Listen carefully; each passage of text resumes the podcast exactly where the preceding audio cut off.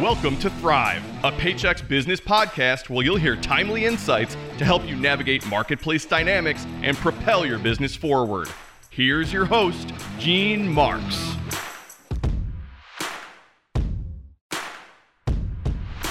Hey, everybody, and thanks for coming back and joining us. Again, my name is Gene Marks. You're here on the Paychex Thrive podcast, and I am talking with David Madland. David is a senior fellow and a senior advisor to the American Worker Project at American Progress. So, first of all, David, uh, thank you so much for joining me. I'm so glad that you're here. Thank, thanks very much for having me. Sure. Where am I speaking to you from? Where are you at right now? I'm in Washington, D.C.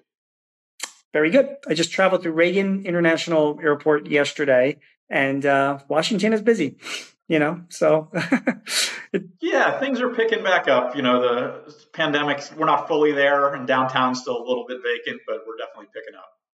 It is. It really is. So, David, first of all, tell us a little bit about American Progress and tell us a little bit about the American Worker Project and what your involvement is with it.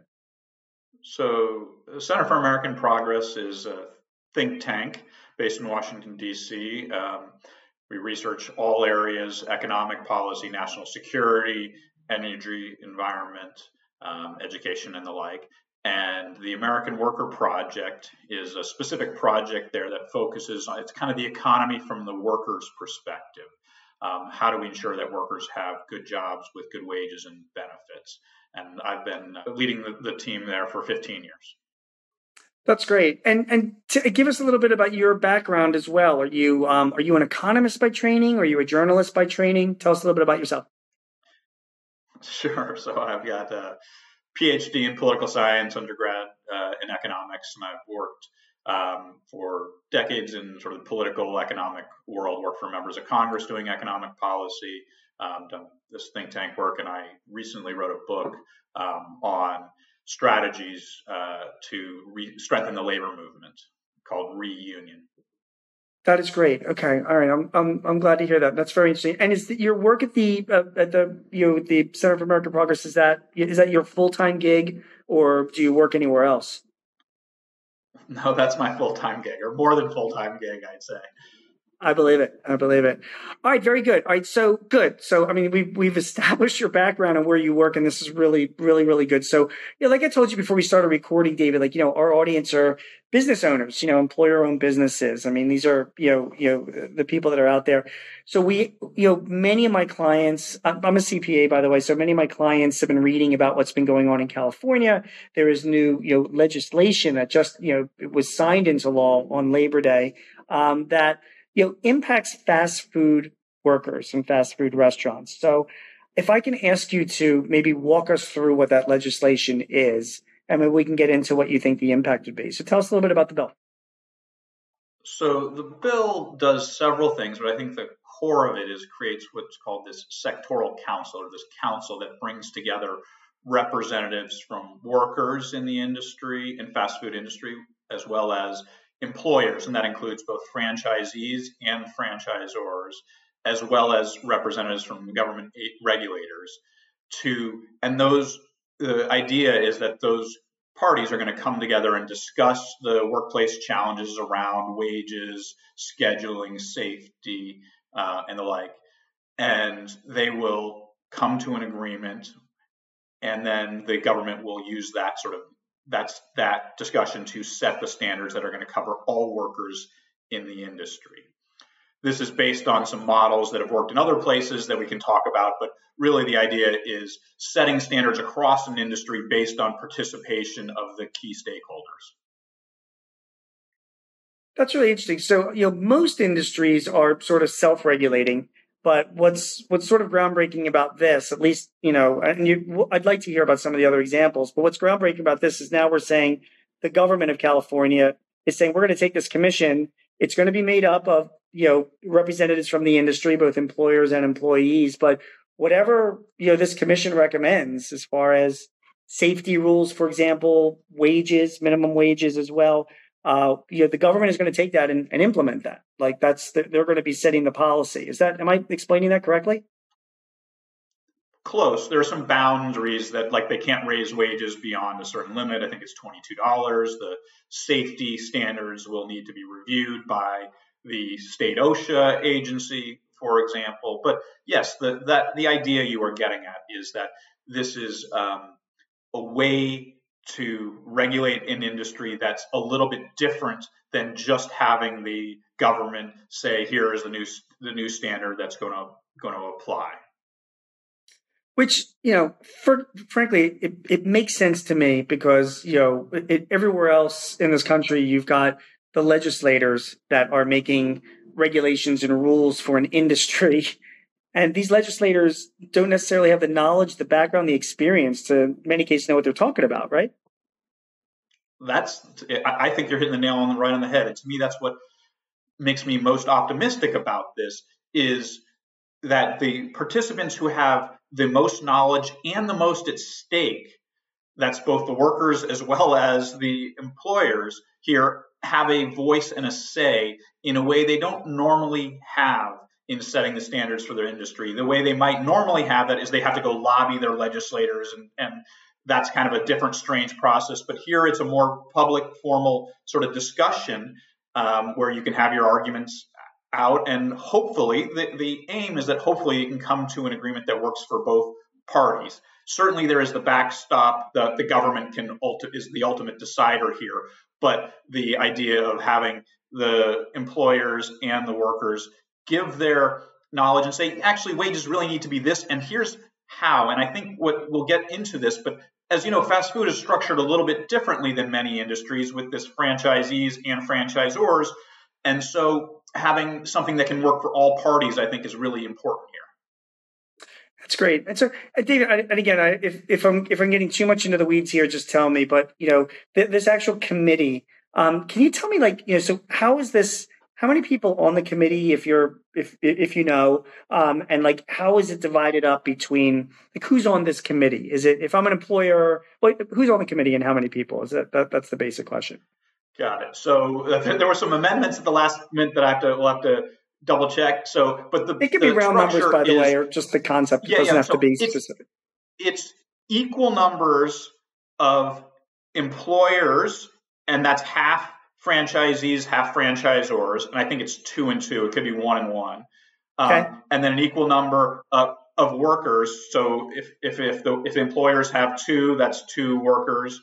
Um, and then the government is the same number, and I think that's also two, and that's the Department of Labor, the basically industrial relations um, folks. The how they'll be selected, and, and, that's a little bit, you know, to be de- determined in, in sort of how, this works out. But the idea is that the leading industry representatives, the franchise association, um, and the lead brands will sort of pick their representatives. The workers will pick their representatives. What do you think? Like we, we talked about some of the benefits to this, which, you know, again, you're you're having people representing an industry from all different sides. They're, you know, suggesting what the regulations that would be, you know, coming from experience. What, what do you think are some of the downsides to something like this? Like what would be your concerns um, if you're an employee or if you're an employer? Well, I think the the concerns from both, especially employers, but uh, also workers, is that this is a little bit new and different and how is it going to work so just that it's a different process and that's there's some fear inherent in something sure. new and then there's you know how it might work and i think there the you know the ultimate backstop here is that this government is making the final decision and that is both a good and a bad that some might fear that they'll make decisions that they'll disregard what the worker's input is or what the employer's input is. Um, so I think that's the the other kind of fear is that the, is that the um, the standards might not actually be the most use, useful or relevant for this industry, and that's in part the, the sort of this idea that the government is still ultimately setting the standards that the that the input from the key stakeholders might not be fully uh, baked into their decisions. Got it. Um, some of the criticisms of this, um, you know, people think that this committee, they're allowed, I think, like you had mentioned earlier, to increase. One of the things they can do besides safety is, is they can increase wages, uh, minimum wages up to, I think, like 22 bucks an hour, somewhere 22 and change. Um, so they have the authority to do that. And right now, I think that, you know, the maximum you know, hourly mandated hourly wage in parts of California is fifteen dollars an hour. So, you know, it's so a lot of employers, I'm, I'm sure, are freaking out that you know this committee is immediately going to turn around and raise the wage to twenty two dollars an hour, which you know, which could happen. Um, and then, of course, then the response is, you know, say, well, if that happens to us, we're just going to turn around and pass those costs down to consumers, to our customers, and therefore it's going to you know impact all you know you know has inflationary impact and impacts on you know on, on consumer pricing. Um what what are your thoughts on that? Do you think that will happen? Do you think that you know that that that, that point of view makes sense?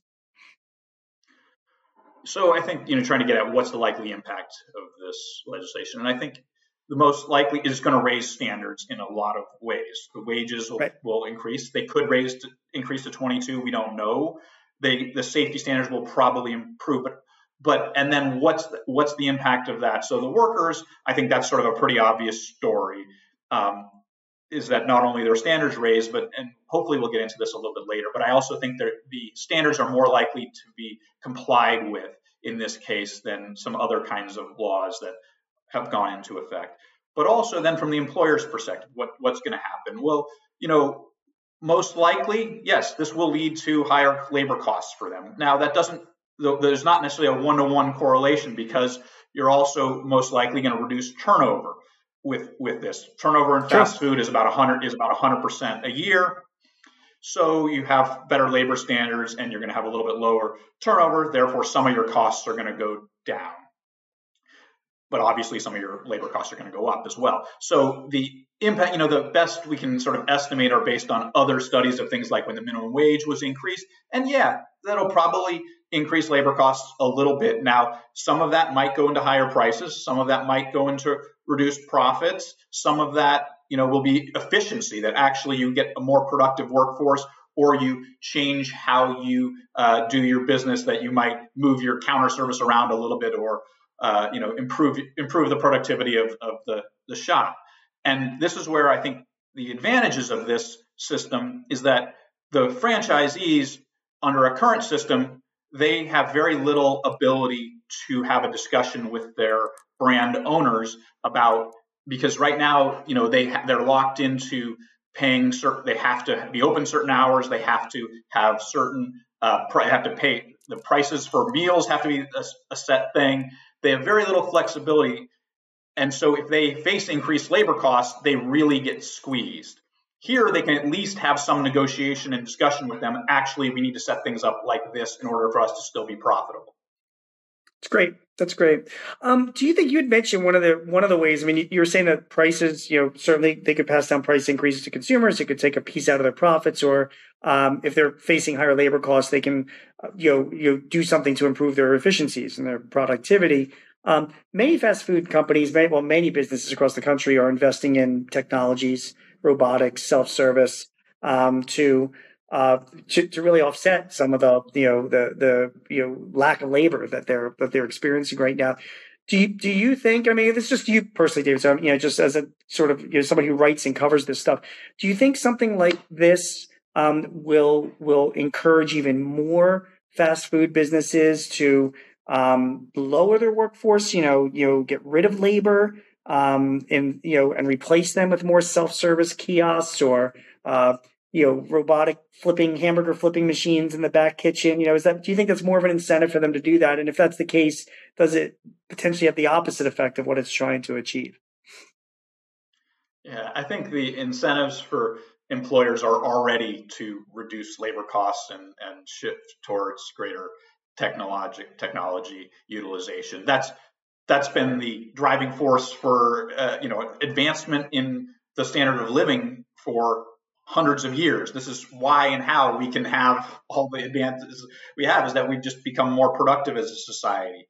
And so yes, eh, but anything that additionally increases labor costs provides an additional incentive to use more technology, become more productive. So, but I don't think this is a fundamental shift. And you hear some people claiming this is going to be a fundamental change. I view this as a very much of an incremental shift in that you're slightly higher labor costs there, so you have a slightly higher incentive to find labor reduction elsewhere. So I, I would imagine this is just, you know, very much akin to the kind of changes we've seen from other related policies when we've had a higher minimum. You know, when the when people we went to 15 in some city or New York was the first, and fast food actually went in I think 2015, and you heard similar cries. We're going to get we're going to automate everything, and there's and no, that didn't really happen. Certainly, there, there's more automation today than there was then, but and, so I would estimate and guess that this is a pretty similar trajectory. Yeah, I, I, I, couldn't agree with you more. You know, whenever some stuff like this legislation is announced or whatever, it, it's there's this knee jerk reaction. A lot of people yelling and screaming that it's going to have this widespread, huge impact. You know, businesses are going to be firing their employees left and right or replacing them with robots and whatever. And um, to some extent, that you know that will happen, but it's never as you know as you know you know as, as crazy an effect as people expect it to have um, yeah, these things have an impact, but it's not as significant as they they, yeah, they imagine. And, and I right? just add one more thing. Sure. The thing we would expect to have the biggest impact on automation was COVID. Like there was yeah. workers, and and it certainly encouraged some automation, but it wasn't it, this radical shift. And you know, COVID was just so transformative in a way, and even if that didn't didn't change the entire structure of the industry. I'm very skeptical of any claim that says it's going to be yeah. a big radical shift. That is like a perfect example. Like I still, you know, I I still go to the same restaurants here. I live in Philadelphia, and I still go to the same restaurants, and it's pretty much the same operation as it was before. A little bit more. Maybe there's a QR code, you know, that I can you know, bring up my menu that way. Or maybe now the person's coming to our table with a handheld. Finally, like they do all in Europe, they're finally bringing handheld devices to pay. Fine, but it hasn't been this monumental. I'm not walking into like a you know a fully automated restaurant with robots serving me my food. So I think you're exactly right. It's it's just not. It's just never as much as people say it is. Um, the CEO of McDonald's was on CNBC like a week or two ago and had um, was saying that like this fast food bill is going to is unfairly targeting big businesses, you know, the the big fans, you know, fran- uh, big chains. And then I have other people that cover the industry and they say, "Oh, no, no, no, it's really going to impact small businesses, you know, because a lot of the franchises are independently run and you know, they have one, one or two locations or whatever." What are your thoughts on that? Do you think this is like is this unfair in any way to big business or to small business or not unfair? No, I mean I I think if you believe like I do that the working conditions in fast food were not very good, low wages, low benefits, incredibly high turnover, meaning that there was just churn that most people didn't want these kind of jobs. In fact, you know, it's like the they, they the symbol for poor working conditions is a McJob. So if you believe that and you think that you want to improve that, that the current conditions was not acceptable, then um, I think most of the complaints that you hear are really like, is this from the, especially from the McDonald's? They'll, they'll, you know, they'll throw out the big, the big companies will say this is the worst thing, and then they'll put out whatever argument, whether it's the big, big guys are going to do bad or the small guys, to just oppose any change. I don't think it's going to be. I, I don't think it's actually. Tar- I think it's targeting an industry that needs to reform and improve, um, and it's targeting an industry where, at the same time, those working conditions have been poor. The profit margins for the large corporations have been quite high. The profit margins for the franchisees are not that good. They're relatively low. And so that's makes that makes improving working conditions through other kinds of policies quite difficult because the employer uh, of record, the franchisee, has relatively little ability to raise wages. And this system gives them a little bit of a voice to say, here's what we need to actually be able to raise wages. It's great. You know, you mentioned about um, the impact on, on other industries, and, and you, know, you, you, you know, like how fast food industries needs some reform. Do you think that this legislation, and we're just talking about California right now, will have a, any kind of a spillover effect into other industries? Meaning that, um, you know, if I'm running, if I'm in the retail business and I'm used to paying 15 bucks an hour, and now these hourly workers at fast food chains can make 22 bucks an hour, that's going to push my wages up as well. What are your thoughts on that? Yes, I do think there will be several kinds of spillover. So there's the spillover you talk about that the kinds of workers who might be in one low wage industry or another low wage industry that the wages will not just increase in fast food, but some comparable workers will probably also see higher uh, compensation. But also, I think the policy model that's developed here uh, could spread as well and to other industries, other low wage industries, and not just in California. And that's where I think that's among the reasons I think that the opposition is making such sort of strange and, and overstated claims is that they see this not just as uh, a change potentially to fast food, but it could potentially uh, impact a lot of other low wage industries because many low wage industries have similarly what we call fissured structures where the big brand has lots of power but doesn't necessarily have uh, an employment relationship with lots of the lower wage workers. That's a great answer. Is there, um, you know, you mentioned about that spillover effect, and you know, and it could have policy, you know, repercussions, you know, in other industries and elsewhere in the country. I mean, California has legislated this now. Are you aware of any other states that are further along in a similar type of legislation? So, you know, our listeners are listening to this saying, "Is that going to this kind of thing affect me in my state?"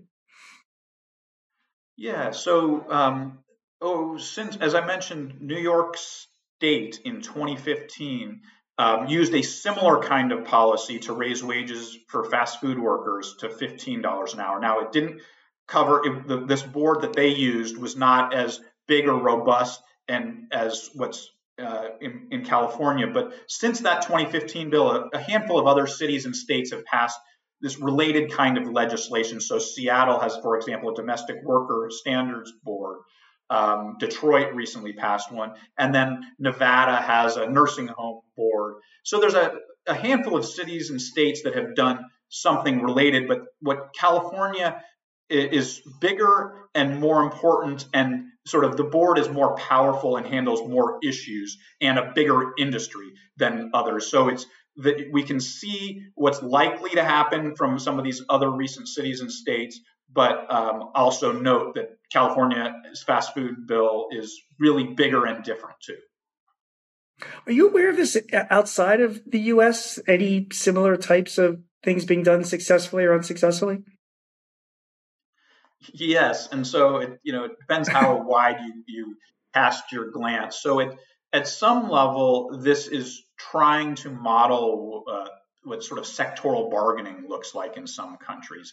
And uh, that's where instead of unions negotiating with just the individual workplace, they negotiate standards for a broad industry. And that is Denmark is kind of the classic example. And their fast food workers for actually many years have already earned $22 an hour and have good benefits. They get their schedules weeks in advance, all of the kinds of things that we associate with good jobs they have in fast food. They also still have profitable employers and all of those kinds of things mm.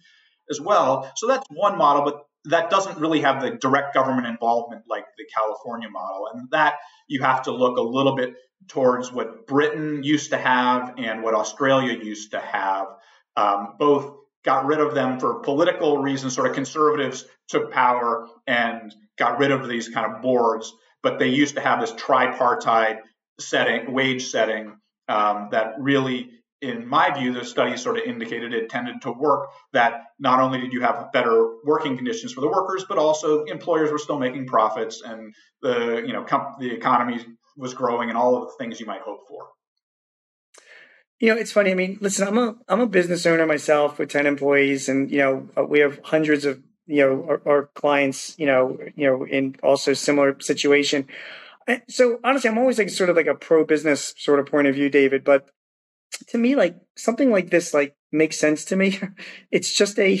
It is not a. um Rather than having to lobby, you mentioned this earlier. Rather than lobby your government, you know, officials you know, you have a, you know, hopefully an independent board that includes people from government, but also, you know, employers and employees as well that can just make better decisions for an industry on the whole.